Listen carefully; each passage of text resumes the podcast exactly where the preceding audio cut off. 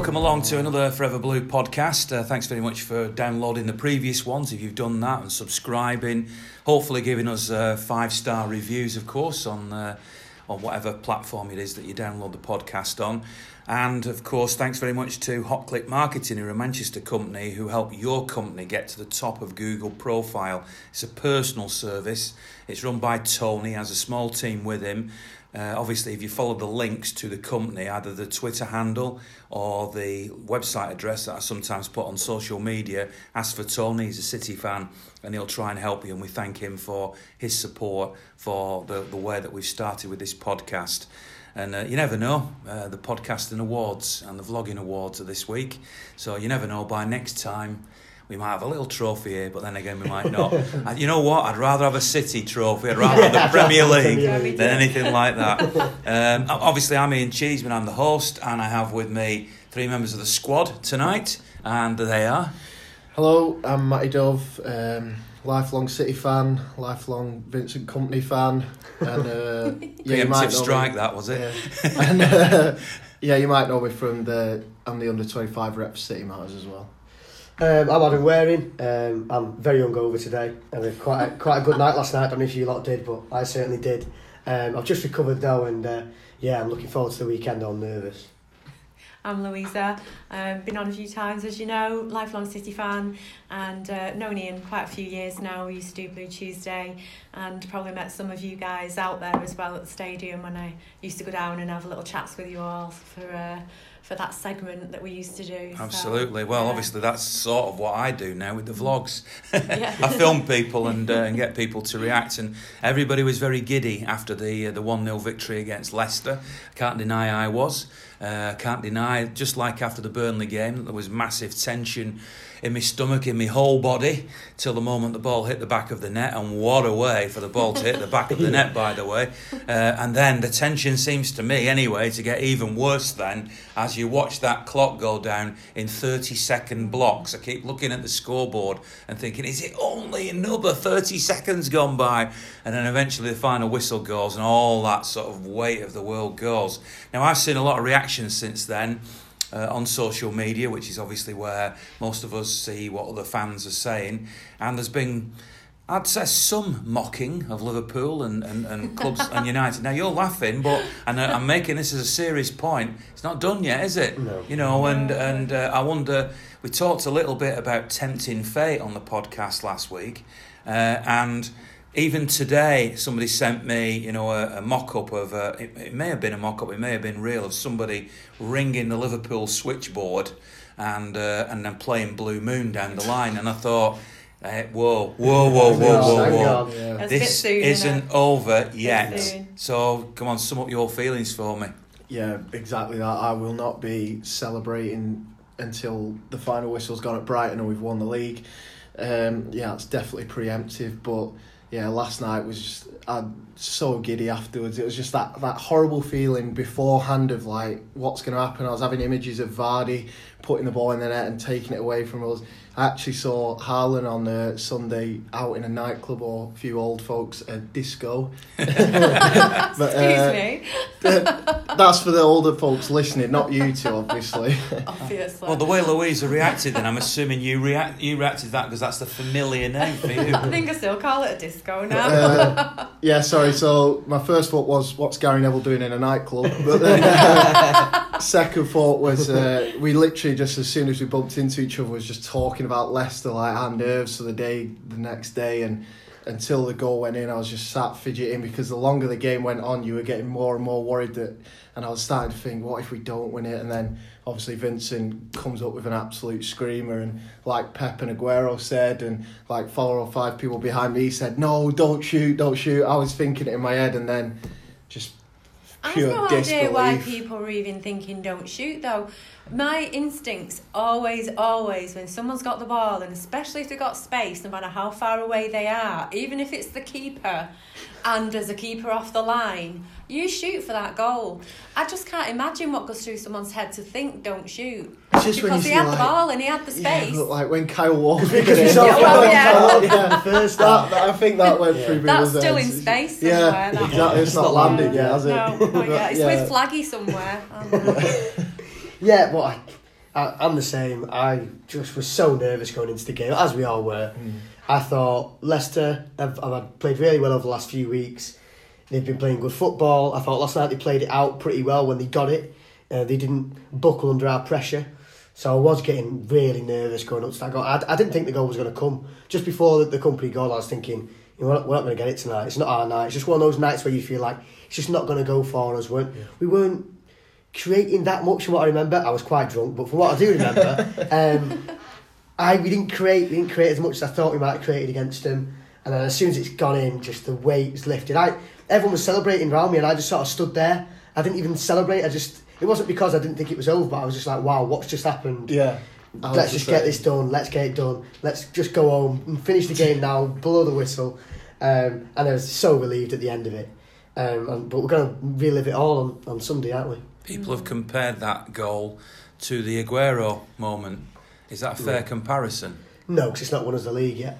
I think Yeah. if we do win the league on Sunday, you'll look back Yeah, at that, like just that, like we look back it? at Kompany's header uh, for the Manchester Derby back in 2012 as an absolute key moment in, Yeah. in the Yeah. title I think it's fairer to compare it to his his own goal against United, not own goal, his Yeah. his goal against United rather than the Aguero because the Aguero's in a league of its own, isn't it? Yeah. Because I think, in a way, I mean, it's, because it's this close to the end, you're looking at it. Oh, this could win us the league, but you know, we're forgetting all the other, however many goals we have scored to help us win this league. Because if it, for some reason, well, it's not going to go down to goal difference now, is it? But um, I just think that that one goal is looking like it's the golden goal, but it isn't because there's all the others. yet. that And we've got to come put one in at the weekend, and that's going to be Yeah. that could be the most important one. We can't not score at Brighton. be interesting to see if to- he well, we might the ball. not. We might not need need to score depending on Liverpool result. Well, but in my Yeah, but eyes, we don't want to do we that need again. to score. do So then that Yeah. goal then becomes the most important. We don't want to be like would that be? 2012. We don't want to Yeah. have No. to go But- through that again. There's a chance Wolves could get something, but we've literally just got to focus on ourselves. It's, it's irrelevant what happens there as long as we win, we win the title. So I think that's why they've slowed down a bit as well. I think that they just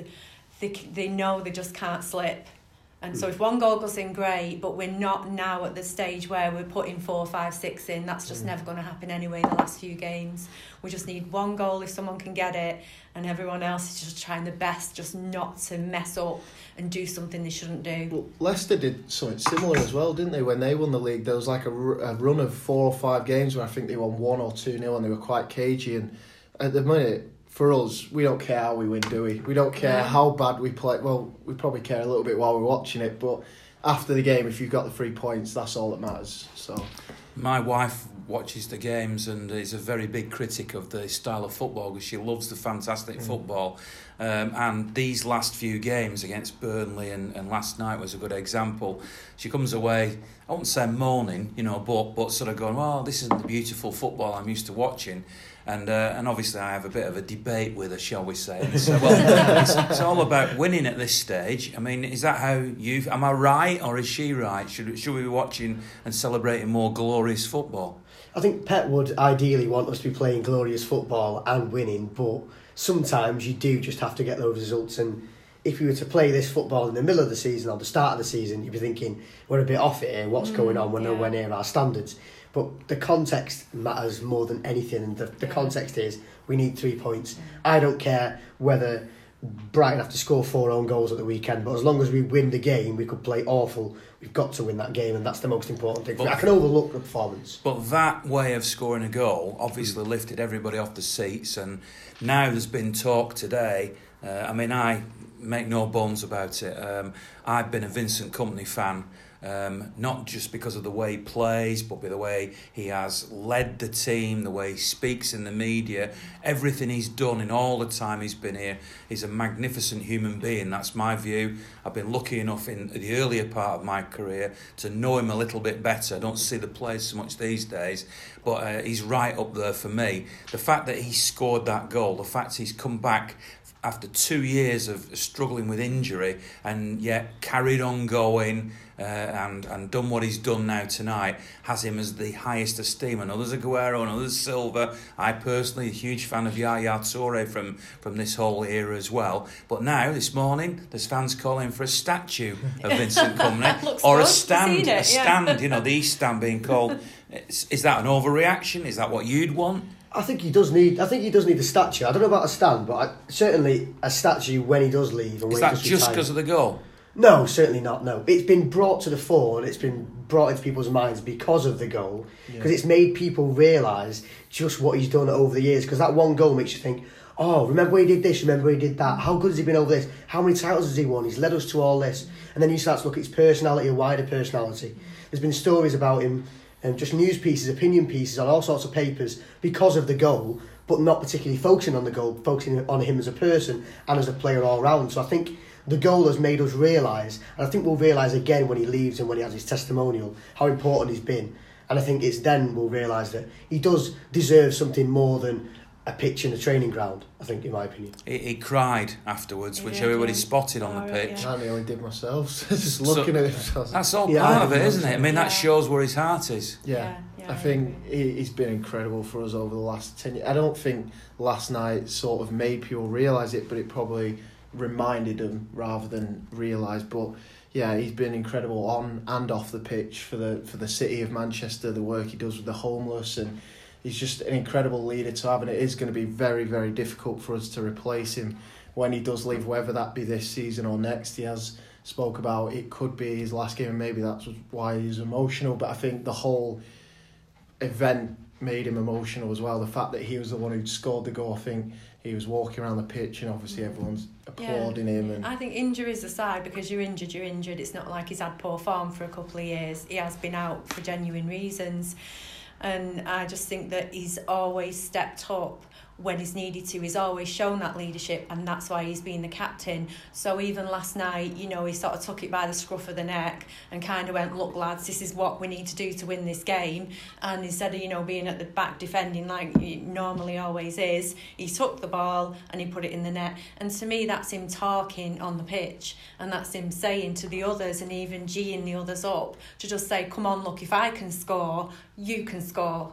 You know, let's do this. A year ago, I, I, I was lucky enough to speak to Carla Kompany, his wife, uh, on radio and uh, and asked him or asked her then on, on his behalf what his future might be. Um, his dad was a politician. Uh, you know, it wouldn't I wouldn't rule out him being sort of like the prime minister of Belgium at some point. Uh, it, and and she sort of agreed with that and said, you know, if he put and I think a lot of people would that if he put his mind to it, he's got he's just got a business degree, I think. Yeah. Um, I think he's he's involved with some property in Manchester. Mm-hmm. Obviously, he is a highly intelligent individual. Uh, he hasn't signed a contract yet, and as you said, Matty, there were there were people suggesting that the reason for the tears was because that was his farewell game. I've also heard Pep say that he would like him to sign at least another year contract. Um, there's talk now I've heard of, of two or even three years, and, and people fans, but you you know you're the fans. You tell me saying you know what if he only played ten games a year, just to have him in that dressing room to have his influence Yeah. in the club would be worth it. So w- what would you like to see now going I, forward? I think the time when Vincent Guppy needs to go is when we stop relying on him in big games. Like he's been injured this season for a lot of it, but you can point to performances where we've needed him. He's come on, or, well, or he's started rather, and he's just been unbelievable. Not just last night in terms of the goal, but performances. You know, last year in the in the League Cup final against Arsenal, he was unbelievable in that game. But I was shouting for him to not start before the game because I thought, no, he's a liability. He's going to get injured or he's going to be off the pace. He was poor in the derby. I felt a few weeks ago, but apart from that, that's the, that's the only game where he's really been poor in a big game. So we still rely on him in big games to come in and do the business. We don't know what's going on with John Stones, but he's clearly not in favour at the minute, um, and we need him. So he can't. I don't think we can let him. We can afford to let him go this summer. Well, let's pin down that conversation you just started then, as you said, you don't know what's going on with, on with John Stones and he's out of favour and everything. Before the game last night, I spoke to a few fans.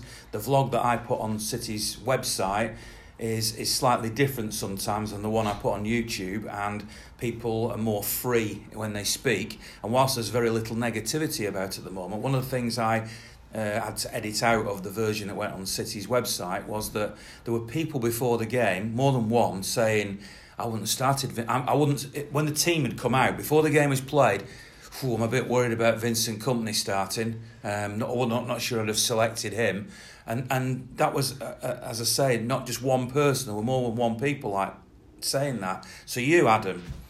would you, before that game, it's very hard to do when you know he scores the winning goal with a Yeah. screamer, would you have selected him? Would you have selected John Stones? Would Nicolas Otamendi have featured? So if John Stones is fully fit and he's mentally there, because we know he's got personal problems at the minute, or has done over the last few months, I'd have started John Stones and Laporte. They're the two, my two top centre halves at the club now.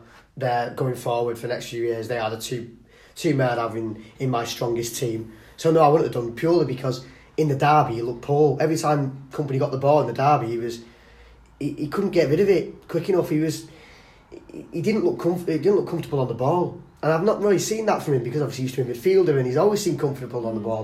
But that game, we just didn't see him on it for me, and that would have made me not start him. Even though you know he played well against against Burnley, but Burnley's a different team to Leicester, and you wouldn't have had. Well, he wasn't attacked at all by Burnley, but he certainly would have been and was um, in, in spells last night by Jamie Vardy. So I wouldn't have started him personally. It felt to me as if Pep structured the team last night with the fact that he had Laporte and Kompany as his two centre backs, and were normally City press quite high, knowing the counter attacking possibilities of Vardy, they sat slightly deeper, and that was to accommodate Kompany. But you've you've made an eloquent um, case, if you like, for, for John Stones and Laporte. Do you two agree? Yeah, I would have probably gone John Stones as well, but I'm happy to admit I was wrong. So uh, that's fine. I think Only because he scored the goal.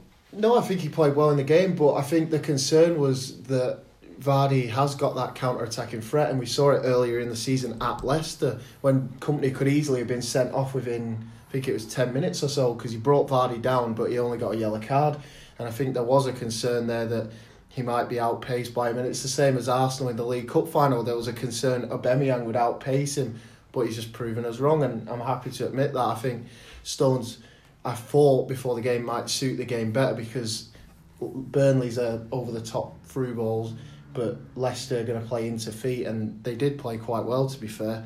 But yeah, I think he played well. Where, you? whereas What I'd, I'd pick Kompany every time if he's fit. I'd pick him every time.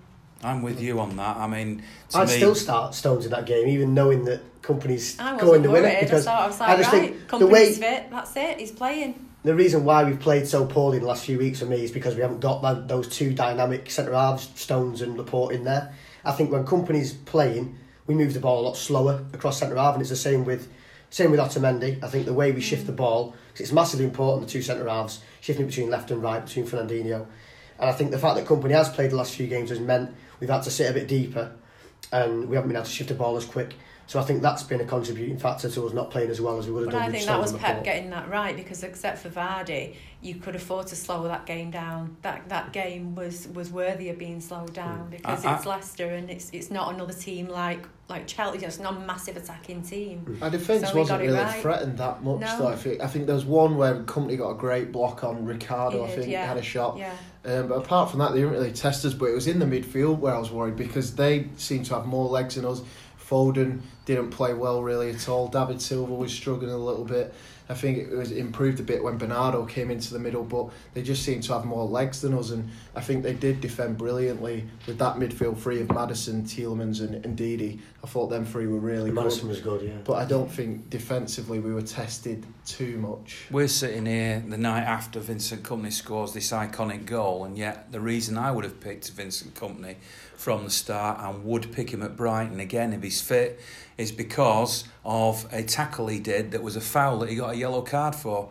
And I think one of the key things in this running in these huge, huge games is having players, and David Silva, by the way, last night committed two fouls.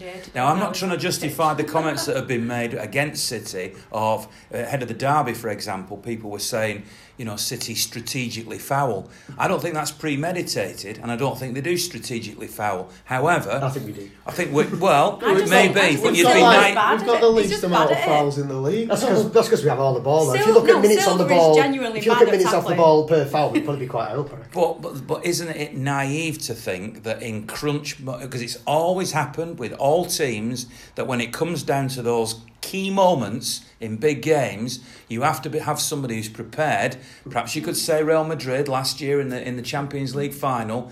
Um, you know that that the, the, you do a foul at the right moment in the right way. Now, if that to me had been Stones in the in the Kompany position last night even though uh, Vincent pleaded his innocence, but we all saw he didn't get the ball. um, that to me was a very clever, necessary foul. Mm-hmm. I think Stones would have been too weak in that. I think we'd have scored three more to cancel that even out. But I just think we play better attacking when Stones is on the pitch, so that's where I feel like we would then go on and score three or four. But yeah. If uh, you're listening to this debate, by the way, you might be on your way to work or whatever. Um, what do you think of these comments? You know, that's what we're here for. You know, tell us what you think. You can contact us on social media. You can comment on the, the podcast, and that's what it's all about: having different opinions. Um, obviously, Vincent Kompany proved to be the hero in that particular game. Uh, now we move forward. I mean. I'd, I'd like to just wax lyrical about the game, but it feels to me now is the wrong moment because there's still one more game to go. Um, and I feel very, very uncomfortable about, oh, that was great, we're going to win the league and everything. We don't know how It- much it it, isn't. means yet, do we? It- it- yeah, absolutely. So let's look ahead now a little bit and say, and this is an interesting one, and obviously me and Adam are going to disagree again, I'm sure. but what, what, what team do you? Was that the right eleven last night, and would you pick that eleven again at Brighton? I won't be starting Foden. Foden disappeared I last night, and he start was. Foden, I didn't. I couldn't even tell he was on the pitch. He. Um, so yeah, he struggled. So struggled, you certainly wouldn't start for me. Obviously, you'd go with Aguero up top, wouldn't you? Um, We're assuming, of course, Fernandinho's not going to be fit and KDB's not going to be fit. yeah. So, then on that play- basis, I'd So like to pull them out and just get them down the wings. I'd like Sane and um, Sterling straight away. so you for you it'd yeah, be I think we Sane need to instead pull of them Foden, wide. would it? Yeah, Yeah. so 100%. I think Yeah, we need to pull them their out, yeah. defence wide and then we can just tap it into the middle. Do you reckon he'll start signing though? Because I just think there's something going on between There's Pep and something Sane, isn't there? What's your th- theory, There's Adam? more like I, I think I just think they've fallen out. I think Sane's maybe Yeah, a bit he up his own backside a bit too much. He's Old not a Pep player At Old Trafford, he made a beeline for him to congratulate him though. If they're like not because he's trying he's trying to get him back on side. It almost feels like there's a bit of a gulf between them. Point He was trying to rebuild bridges by doing that, and we heard last week. I'm not sure where it came from. But there's a rumor coming out of the club that in training, in fact, it was Duncan Castle, so I'm not sure how much to believe about this. But um, a journalist did come out and said that at training, Sane was moaning about a drill not being started early enough and was saying all this, and Pep overheard it and he's he's sarcastic. He said, "Oh, sorry, Leroy, sorry, we're all sorry, all sort of stuff." Bit of passive aggressiveness between the two. I'm not sure how true that is, but that's what I've heard. I think there's something between the two because Sane was left out at the start of the season because he wasn't working hard enough. He then came back in and worked as hard as any any player I've seen. Basically, made the transformation that Aguero made last season and has been chasing balls back, and he's still doing that now. Yeah, that's good. So for me, there's no reason why he shouldn't be starting. He's great going forward, mm. and he's great chasing. He probably wasn't great last night, but yeah, I just don't understand why he's not playing. So the only reason I can think of for him not to be playing is probably because of that. Yeah, some clash or I mean, I, I, I, maybe I'm being naive here, and, and there may be things behind Yeah. the scenes that we don't know about. But I do look at Sane as a brilliantly talented player, but who is a bit moody within games. Mm. And when it comes to these games where it's do or die, right at the end of a season, it's okay in the what you might call a routine league game against the low reaches in, during the course of a season, or the weaker teams in the FA Cup and the League Cup. But in these big games. N- uh, This is not necessarily what I do. I'd probably pick Sane, right? Yeah. So, despite what I'm saying, but I, I wonder whether this is all about Pep thinking the very thing you started with, which is he doesn't work hard enough, hmm. but not just how hard he works, but the consistency within the 90 minutes. Because you can't make one mistake now, can that's you? that's the key is consistency. There is none from him. You don't know what Sane you're going to get when he comes on the pitch. He can either be a world beater who changes the game, or he'll just go missing and keep giving the ball away. Yeah, he works hard to get it back like last night, but you shouldn't be losing the ball in the first place. And I think he has fallen out of favour um, against Brighton. I would probably start him. But I think there's every chance Mahrez could start and Bernardo goes into the middle. You you wouldn't start- start Mahrez, would I you? wouldn't No start way. him, No. but I think Pep might. Really? I don't think he goes anywhere near it. I think if you But if, if, you don't want to start Sane, Sane, what's he going to do? Put play? He has to Well, play you play Foden Bernardo. or, or Riyad. play What about- Bernardo and Ster- Bernardo and Sterling either side for me. What, But what, you- what, you why would does, leave out if who's you're in the starting? Sterling, if you're starting Sane. What about Jesus? You don't know. That's tough, isn't it? Jesus. I Yeah. don't think you get. I don't think. Well, I think What- why? Jesus could instead of playing as a striker Yeah, and as why a didn't strike start? partner in a two, he he played a lot in his earlier days, and when I've seen him play for Brazil on the left. So you could put. I mean, I- I'm a big fan of, of Raheem Sterling playing on the right I rather am, than yeah, left. yeah, I think he's far more of a threat on the right. Only my opinion. Now that way you put um, uh, obviously Sterling back on the right, and you could play Jesus on the left. Yeah. Now, clearly, if either Fernandinho or KDB were fit, problem solved. Yeah. But with the personnel that are fit at the moment, could that be a solution? I don't think it's something we should consider. The last day of the season, you don't be trying something new. I think we can start that, you know, pre-season next season. But it might be a great idea and it might work brilliantly. But to take that risk, I think might Because be I too think much next for the season, I think season. Aguero's going to be slowing down a lot. I think he's probably going to be benched a lot next season. Yeah. So So, it- you're right about a new ideas maybe next season, but why risk it and try it? So the fascinating last thing match? here is that you've you've you've ruled out Foden, Exactly. but you haven't got a solution Well, that's to what I'm saying. If Foden doesn't start, who starts in the middle?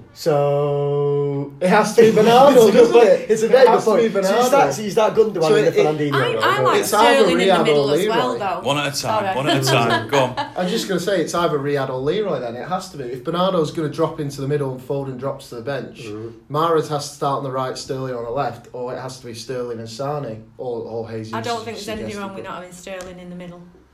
I'd pick Sane. Uh, I, I would too. of I- Foden. I, I'm not Yeah. saying I would start Riyad. Yeah, I'm no, you're right. Yeah, I wasn't thinking about what was going on in the midfield. I was thinking Yeah. from three. So, Right, yeah, you're right. So Yeah. we also had a debate about central defenders. Mm. So who do you start in central? Def- or in fact, what's your defence? Presumably See, I- Walker. but now, I'm just going to totally You're on the spot now, just, I'm just going to turn back round now. But I, I'd start. In, I start into Kompany. this you would, would you? Yeah, no, I'm not starting into Kompany because it's last day of the season. We need a calm and influence on the game, and his leadership qualities bring. Is that a lot just more because than he scored a goal? Johnstone's- No, it's not. It's his leadership qualities in the final game of the season. Honestly, I think that's more valuable than John Stones' technical ability away at Brighton. Well, then there's also an argument for the fact that we might not need to defend much in the game. So playing John Stones might mean that we're faster moving it left to right. You've also got So I'm yeah, arguing against got, myself uh, here, but Glenn Murray as well. yeah, I'm, I'm arguing against myself here, but I think we need either him or Otamendi as one a, a strong centre half. So and that's Vincent Kompany. Otamendi is gone for me. So yeah, I, I would arguing against myself start Kompany and Laporte at centre half. Yeah. What do you I, I'd agree. Yeah, you can't drop Vin, Vinny after a No, I'm performance not like dropping that. Vince. No, So, yeah. no way. Not So dropping are you going Vinny. with the same? Yeah.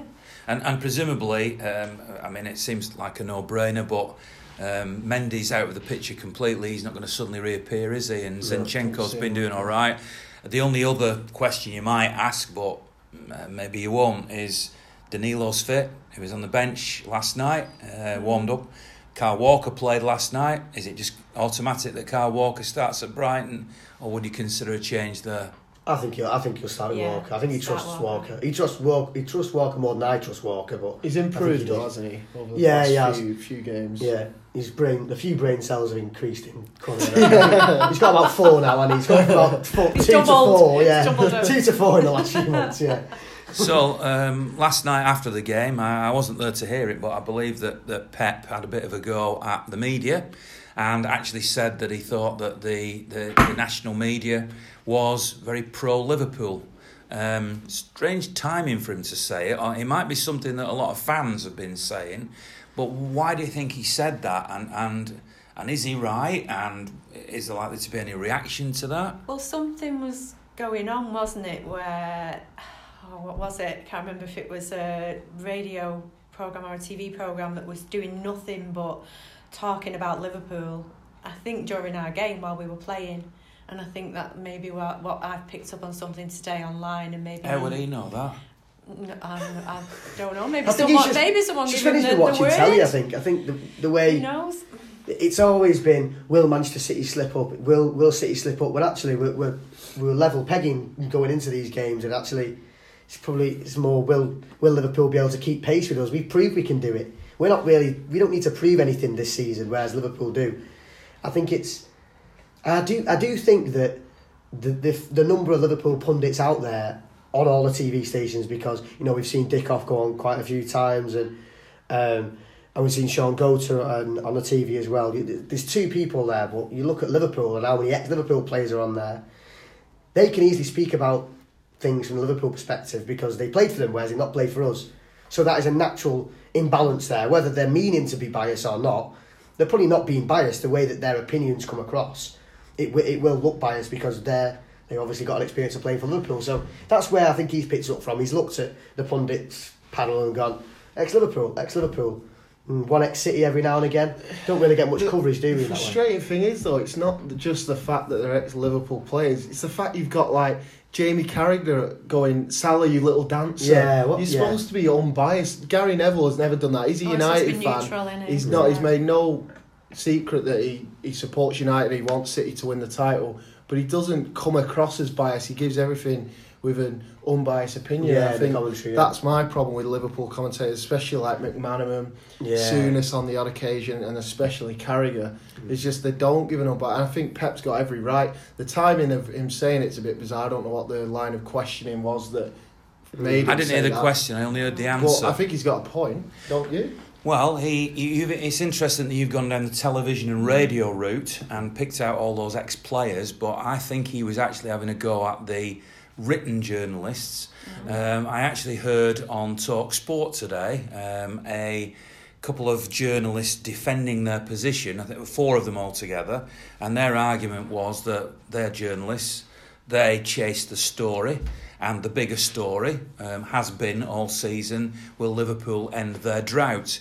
Um, now the story might be can City do it back to back, and obviously after the Kompany goal, there's, that's given it all, all a lift. But there, it was a quite robust defence, and I understand that. And you, Adam, I know are, are uh, you know in journalism yourself, and and hopefully you'll have a great career, and you may well be sat there in the same position because you're a City fan, but you will have to write, uh, you know, in terms of how your newspaper, if, if that's what you ended up doing, or your, you know, I know it could be radio, it could be television, whatever. But let's just say for now, it's it's it's newspaper.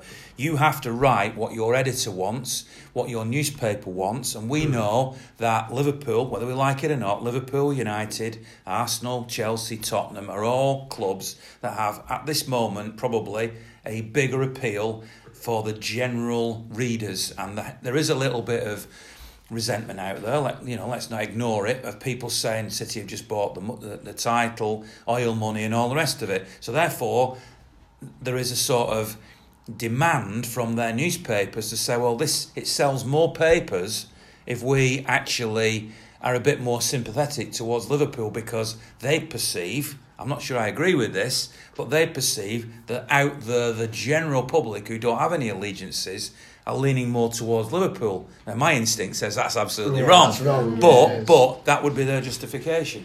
Mm.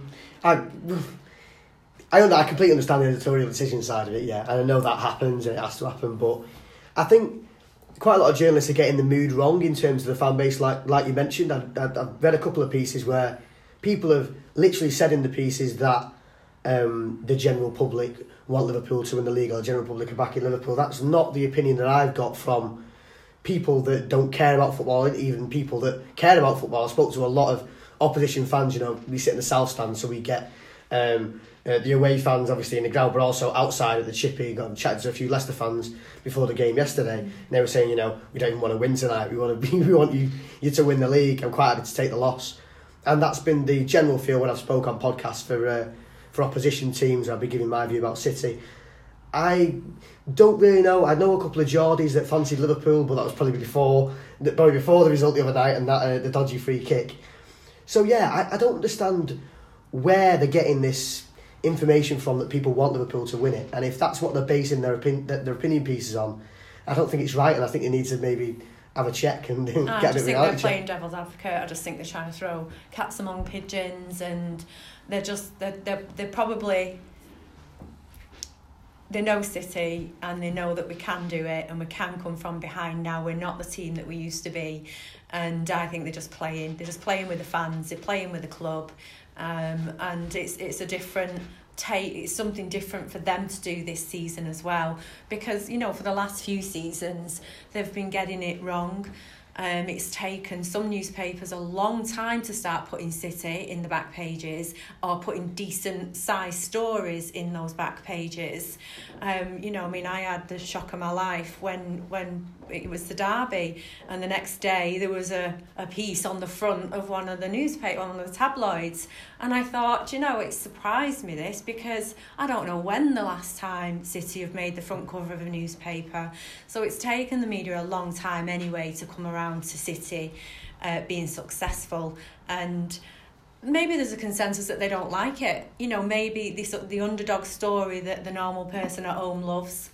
Um, and I still think in some ways we, I still feel like an underdog compared to some teams and even Liverpool with their history I still feel like an underdog compared to them It's weird to think of us as the It is, the big that's how I feel. the big one and uh, Liverpool to be the underdogs, isn't well it? yeah because I don't, I don't feel, they like it's because the papers are the, the, the well maybe the opinion writers might do, but the general editorial positioning of the papers and stuff that's purely because of there's more Man United fans, there's more Liverpool fans, Yeah. There's even more Chelsea fans than than City fans. So therefore, if you put them on the back pages. There's more likely to be a United fan, Liverpool fan looking at that, They'll and then they'll, they'll buy it and they'll sell more paper. So I completely get that and I understand the position of it. It's the content of it in terms of, you know, we the general public want Liverpool to win it. Where I think they've got it wrong, and I think they need to I change think the they've got it wrong yeah I mean, I've always said, from experience of, uh, I mean, I've been on the last two pre-season tours with City, that the number of journalists that go out and follow City on pre-season is a lot less than follow the others, which is a is a perfect illustration of the less demand for for news. I mean, at the moment, I'm hoping, you know, if I can find sponsorship to go out on pre-season this year. But if I do manage to get out to China, Japan, and Hong Kong, I suspect that there'll only be a very small group of journalists who are out there. Yet, when United go out there, I know it might be complicated by their early Europa League appearance, etc. But there will be a bigger pack that will follow them, a bigger pack that will follow Arsenal, a bigger pack that will follow Chelsea. So I just think a lot of this. Um, some of it is perception, but I think some of it is purely driven by they want clicks, they want numbers, and they think that by sometimes, not always, but aligning a little bit, looking at, let put it this way, even if they don't align themselves to Liverpool, they look at it from the Liverpool perspective. I mean, I've even heard on the BBC News, you know, Liverpool have gone top today.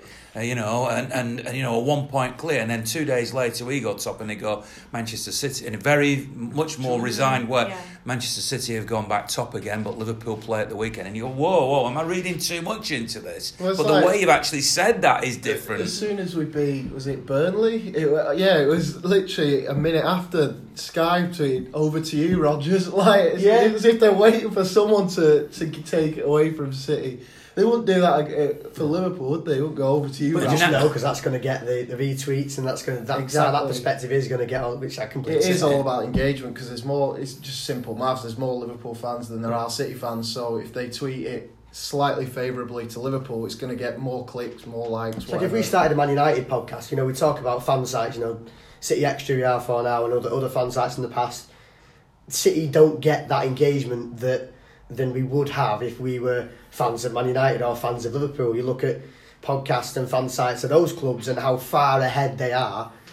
Not because the qual- the content, the quality of the content is any better, but purely because they have got more people, and that's not just that's not just the papers figures. You can actually see that yourselves for the amount of people that follow, the amount of people that view. We can see all this analytics nowadays, and that that's clear. So it's from first hand we know that we don't get that I traffic. still, I think there's very much still an element of quantity rather than quality um, for some of these teams, and especially today.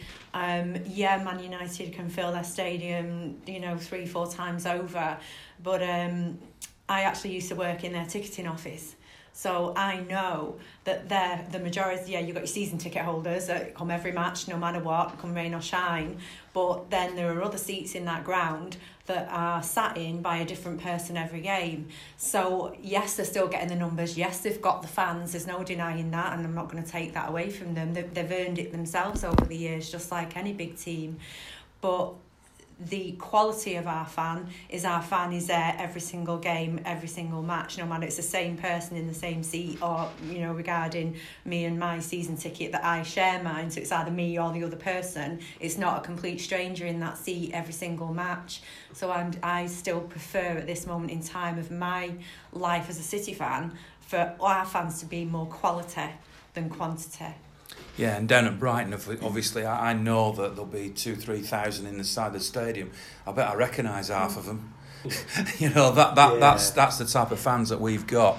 And now talking about that Brighton game, I've noticed that the suddenly seems to be a slight shift in the agenda, saying, you know what, Brighton are actually quite a decent side, and Yeah. uh, they've not Yeah, got a lot to, weeks, yeah. you know. Uh, whereas you know, even for us as City fans, three or four weeks ago, we were looking at, oh, if we can get past Tottenham, then the dart. Once we're the other side of the Yeah, it derby, does happen that, doesn't it? Yeah, Yeah. that's we just so every, like when you look at the ones in, in the future. I said as soon as we get past United, we'll win it. Oh, we'll breeze it then. And now, literally, before every single game, going, oh, but they've got this player. Oh, but they played well the other week, didn't they? But I like that about City time. fans. We're not just arrogant to go, yeah, Yeah. we'll go and walk Brighton. It's like one game at Yeah. a time and then you worry about the next. And we know what it's like because that QPR game could so easily have gone the other way. Exactly. Before that game, everyone in the whole of Britain would have backed us to batter them that day and easily take the title.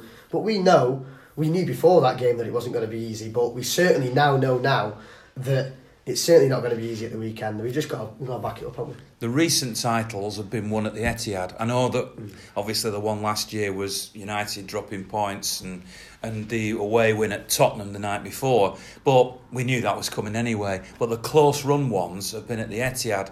This one's going to be away from home. Now we could talk just about the match and how that influences it being away from home, but I want to know what you feel as fans because none of the three of you are actually going to be at the game. No. So does that hurt? Do, does that does that you know what what are you going to do? I think Matty, you're going to go watch the screening. you? Yeah, I'm a, I'm a little bit gutted to be honest, but as I said earlier, if, if we win the title, I don't think I'll care as much. Like it's just like, well, we've won the title, so I'm not going to complain. Like, yeah, it's a bit of a shame that I'm not there, um, but I'll be surrounded by Blues at the City Square watching it. Shame it's not in the stadium actually, but I don't know what the demand's like for it. But yeah, be surrounded by Blues. Hopefully, it's a nice day. Can have a few pints and then. Yeah, it's a bit, it's a bit of a shame, but at least we can go to the parade if we do win it, and uh, yeah, it's still fine. Yeah, I'm, I'm gutted that we're, I'm not going to be able to see us lift it because I, lo- I love that last season. Mm. Um, but it, in on the other hand, it's going to be good for me because I'm going to be able to get with my family that I don't go to the game with. So I go to the game with my three other cousins. Mum, my dad, and my uncle go some games with us, but he don't go all the games with us. My dad was lucky enough to be there and, and stand with us last season, but he wouldn't be there. My uncle wouldn't be there this time. So we're going to get together. We'll all get together. Even the family that doesn't doesn't like football that much will all be there. So it's going to be a big, big family party that would have been without us four if it would have been at home. So you can look at it from that direction and think, you know, family gathering, have a barbecue, hopefully the weather's nice. And yeah, so I'm, I'm looking forward to it in that respect, having having some cheaper pints, I think, than I would be having if I was at the ground. Yeah, I think with me, I'm, if there's tickets left tomorrow, I might um, actually get one because they're only a few quid, so it's not You're much. talking about the screening. Yeah, sorry, the city square. Yeah, um, so I might actually, if I'm going, I'll you know let you guys know and, and hook up with you. Um, but as some of you know, obviously that listen and uh, you guys here know, I have a, a condition that I sometimes can't quite pre-plan my life in the next few days. So if I've got a ticket and I'm well enough, I'll go. I'll go down, and uh, if I'm not, then I'll stay at home. But the only thing that I kind of think about, so when when you think about it, which is kind of like this scarf here, like blue and white here, is that what's going to be worse? Staying at home, watching it, and we win, so I'll celebrate at home, or going to the stadium and we don't win that game. Yeah. And uh, you're just there like, oh. In tears. But then I suppose you got a couple of thousand That- that- people That's to what I mean you. about like, yeah, I'm a bit gutted that it's not at home, but just as long as we win it, that's the main Yeah. thing. As long as we Yeah. lift in that But time. then I remember that feeling Yeah. in 2012 being there, and Oh, uh, you, you know from the other the other week when I was on that I got in in the last few minutes um, to to see what happened, and that feeling has never left me. And if if I get to feel that again at City Square, it's not never going to be the same as No, 2012. Obviously, it's never going to be. But I think because this season has been this close. It's going to be a very close feeling. It's, it's you know it's not like, like you know when we won by miles that was a completely different feeling. We'd won it, you know, way in advance in a way.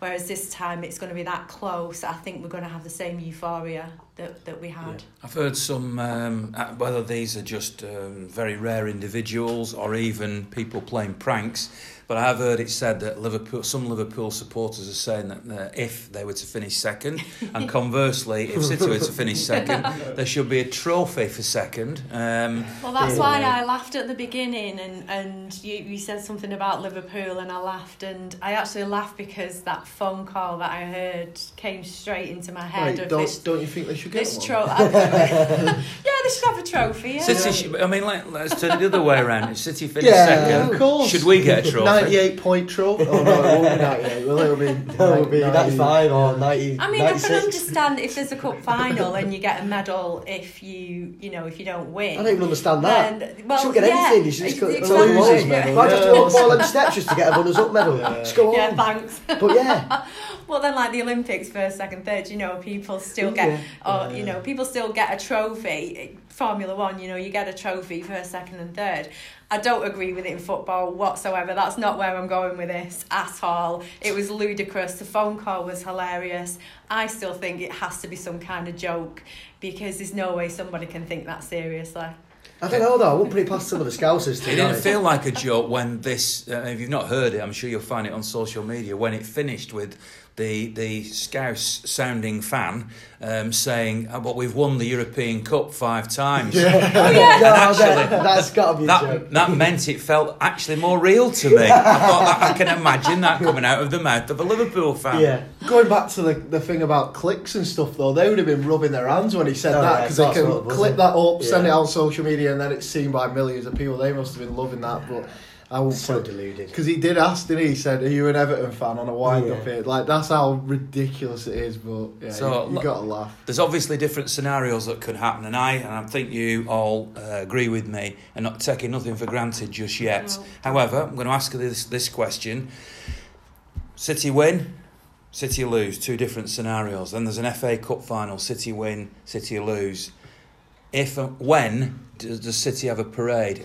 Do, do, do, is it is it is it what combination So I of them? So I would go. I wouldn't have a parade if we missed out on the league but won the FA Cup because I think an FA Cup and a League Cup parade would just not suit well. I don't think. I think it was great for the first time. we won the Years FA Cup. ago, that would have been a dream, Yeah, that would have been yeah, unbelievable. Yeah, but I think the standard that we that we hold ourselves to now, and the fact that I don't think the fans would turn out for it in massive numbers, means that I wouldn't go for it. I, but if we win the Premier League, if we, if we win the Premier League and the FA Cup, if we make it a domestic treble, I'd have a parade on the Monday night following the FA Cup. Not on the So, Sunday. Not on the Sunday. I think I put it on the Monday night. We were speaking before about the fact, you know, it, people are already in Manchester. They'll be in work. Uh, it'll be a tea time. Gives two pe- two two days for people to plan because people need to plan. Um, so I'd certainly have it on the Monday. I wouldn't have a parade if we won the Premier League and not the FA Cup because I feel like Really? there's a week. There's that that week between the Premier League and the FA Cup being won. it- It's and the FA Cup being lost rather. Is is too big. I feel like the we've already won it. Then it, you know we've forgotten about it a little bit because we've we've got the FA Cup. We've we've felt sorry about ourselves because we've we've lost the FA Cup. Arguably, you could say yes, it'll bring our spirits back up by having won if we'd lost the FA Cup. But for me, it just seems like a bit of a. It seems like the moment's gone to have the Premier League um, Premier League parade a week after without I us mean, winning the FA Cup. I agree with you on the first point that if we don't win the Premier League and win the FA Cup, I, I wouldn't be suggesting that we have one. But I think if we win the Premier League, regardless of win- whether we win the FA Cup, I think getting 98 points and winning in such a tough deci- uh, tough season, we've got to celebrate that, surely. I'd, I'd celebrate it if we weren't in the FA Cup final because I'd have it on the Monday after after the Sunday, like we've done before. And I'd have it on the Monday, but it's just the week that for me. I think the distance and the fact that we'd we'd played in the FA Cup and we'd lost. I don't think we'd be up for a up for a parade the day after losing an FA Cup final. Would the would the players want to celebrate that? Well, you and I talked about this before, Adam, when we weren't recording, uh, about the possibility of it being on the Sunday or the Monday, and, and and obviously I even made the case to you in the conversation before that it might be for the Monday because of the, the reason of the workers. But I do want to put the other side of that argument because there may be people listening to this who say, why not have it on the Sunday? Because everybody's off work. It's a lot easier to get into central Manchester. And yes, it might suit the people who work in Manchester. And I can understand why that might help to boost the numbers of people who attend the parade. But surely the better thing to do would be to have it on the Sunday when every, well, not everybody, we know people work on Sundays as well, but those who want to travel from a little further away um, or you know, work during the day somewhere else and can't get there, would be able to get there. Would you have any sympathy to that view? Yeah, certainly. I wouldn't. I wouldn't mind it being on a Sunday or a Monday. I'm not going to be complaining if it whatever day it's going to be on. To be honest, so yeah, I can see the arguments for it being on a Sunday and a Monday. I'm, I've got Yeah, no but there's an to either. of argument for there being lots of workers in the city centre in Manchester for the Monday, but then are they genuine fans? So you're right to think about a Sunday being allowing genuine fans to come from, even if they are sort of, you know, we get we do have fans down south, especially in the southwest. There's you know quite a few fan clubs down there, but even people around the Midlands and Shropshire, you know, they'd be able to to get up to Manchester no problem in the same day, up and down, back home, job done. Whereas on a Monday, you're depriving quite a lot of genuine fans and a lot of people. And I'm more likely to go in on a, on a Sunday, um, just you know, just because of me and my situation and the fact that it'd be a lot easier for me to not go in when it's rush hour and there's lots of other people about, you know. So Would you would you expect it to be like it was last year then, or you don't think it could be that it'd be staged in the stadium this time? Well, the weather has an impact, doesn't it? We mentioned earlier how the weather was glorious when we had the parade last season. I think the turnout will depend a little bit on that. I think a few more people would have come because the sun was shining. Um, but yeah, it, it depends on the FA Cup, doesn't it? Maybe, as Adam mentioned, that maybe people might be a bit more hesitant to turn up if we lose the FA Cup final, but I think we should have it either way. Well, obviously the rider, an absolute rider on this is that City haven't won anything. Well, they have. They've won the League Cup and the mm. Community Shield, but there's no FA Cup, there's no Premier League. Let's see where it gets to.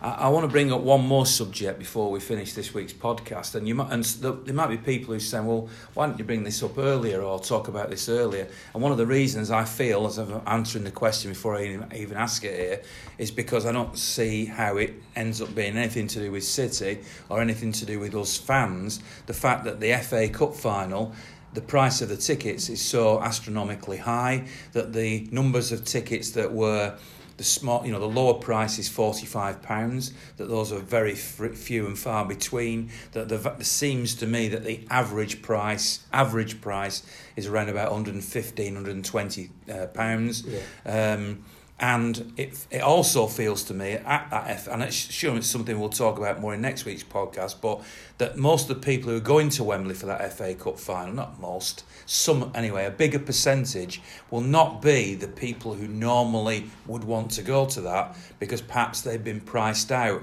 And so there will be a bigger percentage of people who get access to tickets because they can afford it and aren't necessarily the same, you know, type of fans. Is, is that Well, what do you feel about all that? in the semi, there were three people sat behind us that had never been to a game in their lives, but were shouting for City. Uh, they had southern accents, um, and uh, it, it it felt odd. It felt wrong. We'd gone for the cheaper seats, so we were quite high up, and nobody was standing up. You know, it was ruining our atmosphere. You know, I was with my dad. My dad was sat there moaning for at least the first half, saying, I've never sat down at an away match for 40 years, you know, 50 years or whatever. And he just kept going on and on and on. And I'm like, oh God, you know, this is just really bad because, because everyone stood up down there, everybody's singing, there's a great atmosphere. We're up here in the cheap seats, outpriced for the semi. Um, I didn't like it, and I didn't like being around what you know this this term plastic fans gets thrown around, and to me that they were typical plastics because they'd never been to a, a game in their lives. So I, d- I didn't like that, and I'm outpriced from the final. I can't go to the final. Yeah, I've, I've been outpriced as well. So I, by the time it got down, I haven't got as many points as other Blues have. I've not got many, so a few thousand. By the time it got down to me, uh, the only prices left, the only tickets left were um, at 125 quid. I can't afford 125 pound then plus travel. Plus, well, you could say you, wouldn't drink or something like that, but then ideally you'd want a few beers when you get down I'd have there. to stay over as well. Yeah. You know, like I did last for the over, semi. Yeah. to stay for the So I semi. wouldn't mind travelling, but you know that's obviously take, that's that's costly as well. So it's you know upwards nearly two hundred pound you're taking you're going to be spending, and uh, I can't afford that. You know, a one day trip out that's almost a, a holiday abroad. That so um, I couldn't afford that at the time, and it annoys me because those 35 40 pound whatever seats they are. It's like the Etihad when they say, oh we've. We we boast some of the lowest ticket prices, lowest season ticket prices in the league. We've got 299 quid or 310, whatever it is now. But how many of them is there? You know, they're very hard to find, just like them 40, 40 pound ones that I would be able to afford. Right I probably would have stretched, and they're right up in the gods. The League Cup final was good because the cheapest the cheapest tickets in the League Cup final had the front eight rows, and that, that's where I go. The uh, in the 1894 singing section for the League Cup finals, and that's perfect for me because I get the atmosphere and it's cheap as well.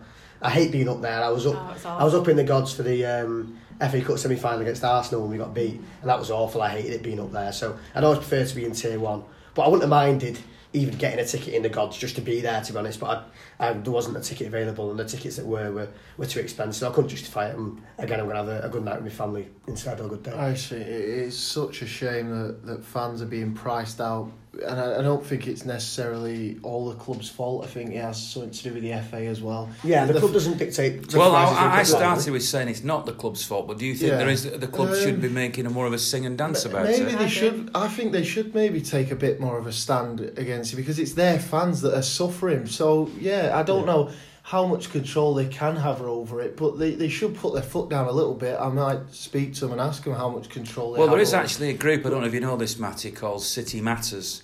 And there's, uh, there's some people voted onto the panel, and I believe you're one of the representatives. Yeah. So, and you've got a meeting tomorrow night, haven't you? Yeah, and uh, obviously there's, there's so much to talk about, but I will try That's and, got to be and, top of the agenda. try and bring it up because it is just such a shame that you're talking about 45 60 pound tickets as being the cheapest ones for a football match the fact that the semi-finals at Wembley as well so the loyal fans who wanted to go to that have spent hundreds of pounds on that and then they've got to try and find it again for the final yeah the club have put on three coaches um, a select amount that that was really good but it, it's not enough I don't think It's not for- enough yeah. considering all the games that we've played all season. exactly when, when you're talking about now base. three, you know, three days, four days between matches, and people are having to get there on the weekend, in the midweek, you know, people have got families, people have got lives, people have got jobs, and it's all it's money. Even to come to a normal domestic match, it's still money, money, money. If that's only once a week or once a fortnight, fine, no problem.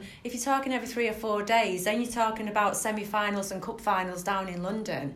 It's it is too much. We are a working class club. So I'm going to now play devil's advocate in this argument, as is my want. And and somebody said to me, uh, you know, the women's FA Cup final was last week, and they say, well, we're going to get a record crowd of fifty thousand. I never actually saw what the attendance was. About 45 I think Right, and that- but I found out then, to correct me if I'm wrong, that the tickets were fifteen pounds for that game. Um, so hence the reason why a very good and thankfully, you know, uh, an appreciative crowd were there. If it was fifteen thousand uh, for the FA Cup final, there would be absolutely no problem selling tickets, but Oh, not yeah. everybody would get one. Yeah. So the counter argument to this pricing structure is it's supply and demand. Mm. The fact is that Wembley will be sold out for the FA Cup final. It will be sold out, even with two hundred and fifty pounds for for the uh, the highest priced non meal tickets, forty five pounds small allocation for the lowest. And despite the fact that you can't go.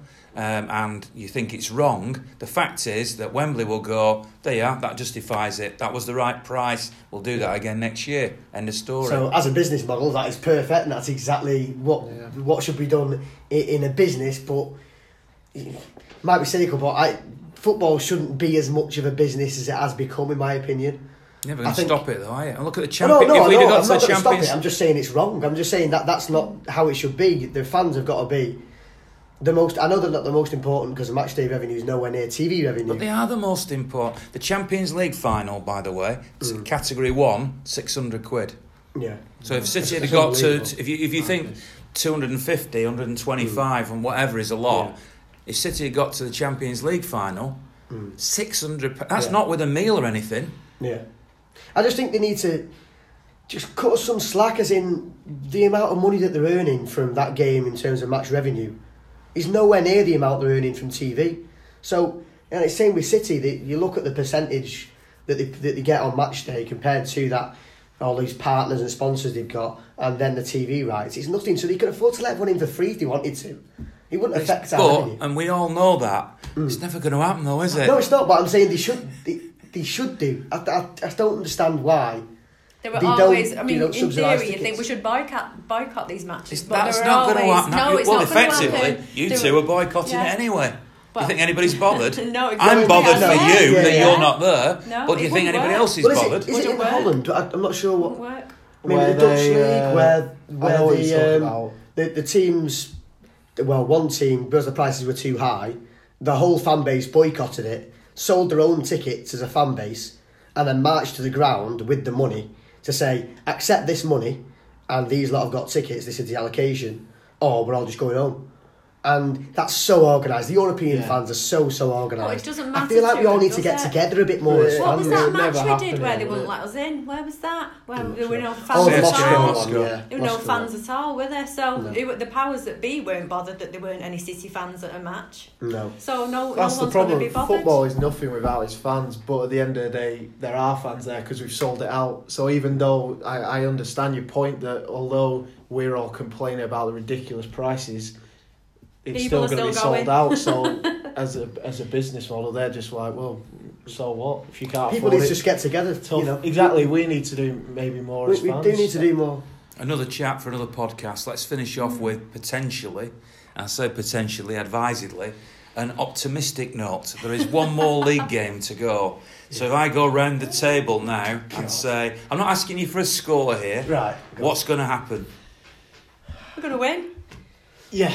Of course we're going to win. you think We're gonna do it. I don't know. I don't know. Oh, I come think on. no. What I think, and what I will say is, I think it's going to be tight. I think it's going to be nil nil in our game, and Liverpool are going to be up at half time, so it's going to be really nervy. I think Liverpool, even though Wolves are a good side, I think Liverpool will be up at half time. So it's going to go right down to the wire. And I think if we're going to get one, it'll be at a time similar to last night. I think. So I will say that we will win it, but only by five margin. I think it'll be one, one, one Yeah. goal margin. Unfortunately, I find myself agreeing with Adam. Mm. And because, Why, unfortunately?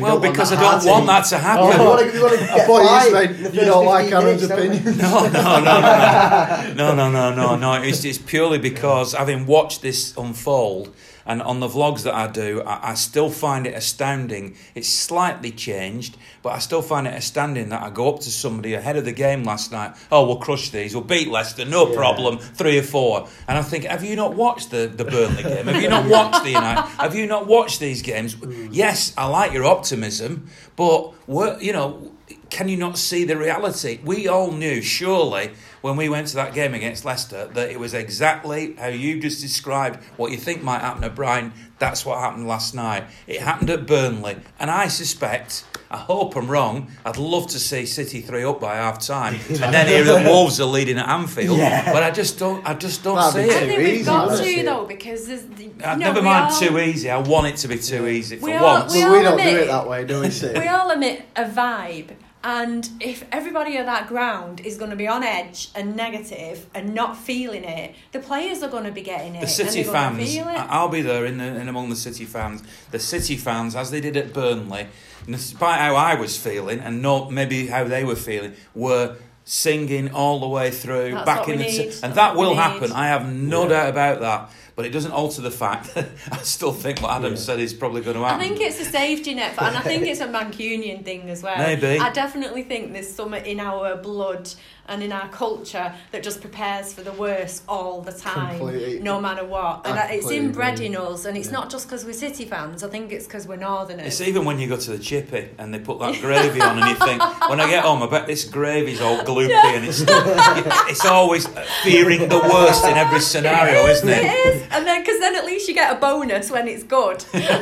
Which is rare. But yeah. but, not, but, but non-City fans completely don't understand it. I talk to my friends who support other clubs, and I'm like, "Oh, I'm nervous tonight." They're like, "You're miles better than them. You're gonna walk." I got it." to I'm that like, today "No." from some Cockney red going, oh, you'll batter them at the weekend. What you on about? And I go, I think it's going to be tough. And they're going, oh, you're taking a mick. It's going to Yeah. be easy. It's like, you're taking a mick. The great like- thing as well like about this about is that me and Adam are from different generations, so it's, this is not this is not a Yeah, generational passed thing. down. Yeah. It- Yeah. it is, you know, Tell and it's a Manchester thing. it, it, it makes me, f- in a, a bizarre way, it makes me feel a bit better. Because then we just walk away at the end of the day and go, well, we knew that would happen, so Yeah, there yeah. you go. Let's, You'd let's, let's, let's go and have a pint. You'd rather on. be wrong about us winning. You saying, "Oh, we might lose," and we win five 0 You'd rather be wrong about that than say, "Yeah, we'll win five six 0 No, and then I'll tell you lose." what though, real quickly, because I think that this resilience that we have is what keeps us so loyal to the club. Because I've seen it so many times with all these big clubs, and even right now with people finishing sixth Yeah. The, their fans are turning on them again and again mm. and again. Now, I did used to go and watch quite a lot of football clubs when I was younger. I'd be at Burnley, I'd be at, I would be at the red side of town, I'd be over at Oldham Athletic. And when I started seeing that crowd turn at Old Trafford against their team in the late 90s, early noughties, I stopped going because I hated it. I didn't like the atmosphere. I couldn't stand the fans screaming at the players. Even when they were winning, they turned on them and I hated it. And we're not going to do that. Let's we're never hope do that. if things don't go the way we expect and hope. Expect was a. No, I wish I hadn't said expect. That was not. Take it that back. hope. Hope. I took it back. Edit that bit out. Um, that, that if it goes the other way, that we are not next week talking about people. I don't think they will. By the way, No, City not- fans, I know what you're but gonna turning, I turning. think we'll be proud No of what you've achieved. I'm already be proud of what you've achieved regardless we of the are. weekend, regardless of the FA Cup final. I'm proud of what he- 195 points in two seasons. Unbelievable. If we don't get another point now, we lose at Brighton and they win the league. Wow, wow. Yeah. I'll take it. What a season. I've enjoyed it. I've enjoyed the season. I think it's good to look at it this week rather than look at it after next week if we were to lose because then You've still, set clouds you've our judgment got, a bit the last to day of the lose season. to appreciate the wins. We can't keep going Yeah. winning, winning, winning, winning because the expectations can. are going to get that Yeah. high. Yeah, but then it becomes boring. And I think even winning at the weekend will also cloud our judgment to thinking it's been even better than it has. I think it's really good to look at it this week, tonight, and go, look at how good it's been before we've actually won or lost anything. And it's, and it's not going to be. I mean, and, and this is going to be a hard thing for me to say, and there might not be many people saying this, but if we do win the league, I am going to say genuinely, well done Liverpool. I'm really playing well this season. I'm pushing it all the way. I will. I'm not a big fan of all of their supporters. There are a lot of their supporters, a big group of them that I have no time for at all. But when you talk about the players, the professional players, and the manager, and I know there'll be people screaming at me now saying we hate Liverpool or whatever. But I'm, I'm just saying, wow, they have played well. They've had a good season. And, and if they do end up finishing second, well done Liverpool. I hope I am saying that. Uh, but equally, what I'm qualifying this because if City finish second, I'll be proud of City as well. So on that basis, enjoy the game. Mm-hmm. Thanks very much to Hot Click Marketing for sponsoring the podcast for this second half of the year. By the way, if you're listening to this and you fancy doing some sponsorship next season, contact me. Yeah, you'll see the uh, the email address, or you can find me on Twitter or whatever. Get Prestige Car Repairs. He should be sponsored. Yeah. He's getting too much free promo. I said this to him earlier. He's getting too much free promo. Get him paying you. I wasn't actually going to mention him this week. He's just got another mention. I've done it you just give him. him another blooming promo. well, yeah. Uh, I So want if, you, ten pound for that. if you're promo. listening, Paul, I need a lift to China, Japan, and Hong Kong. right. So thanks very much. We'll be back with the next one next week. I assume that whatever happens at Brighton, and there won't be any sort of a parade until after the FA Cup. So we'll record the next one of these next Monday, hopefully in full celebratory mood. See you next week.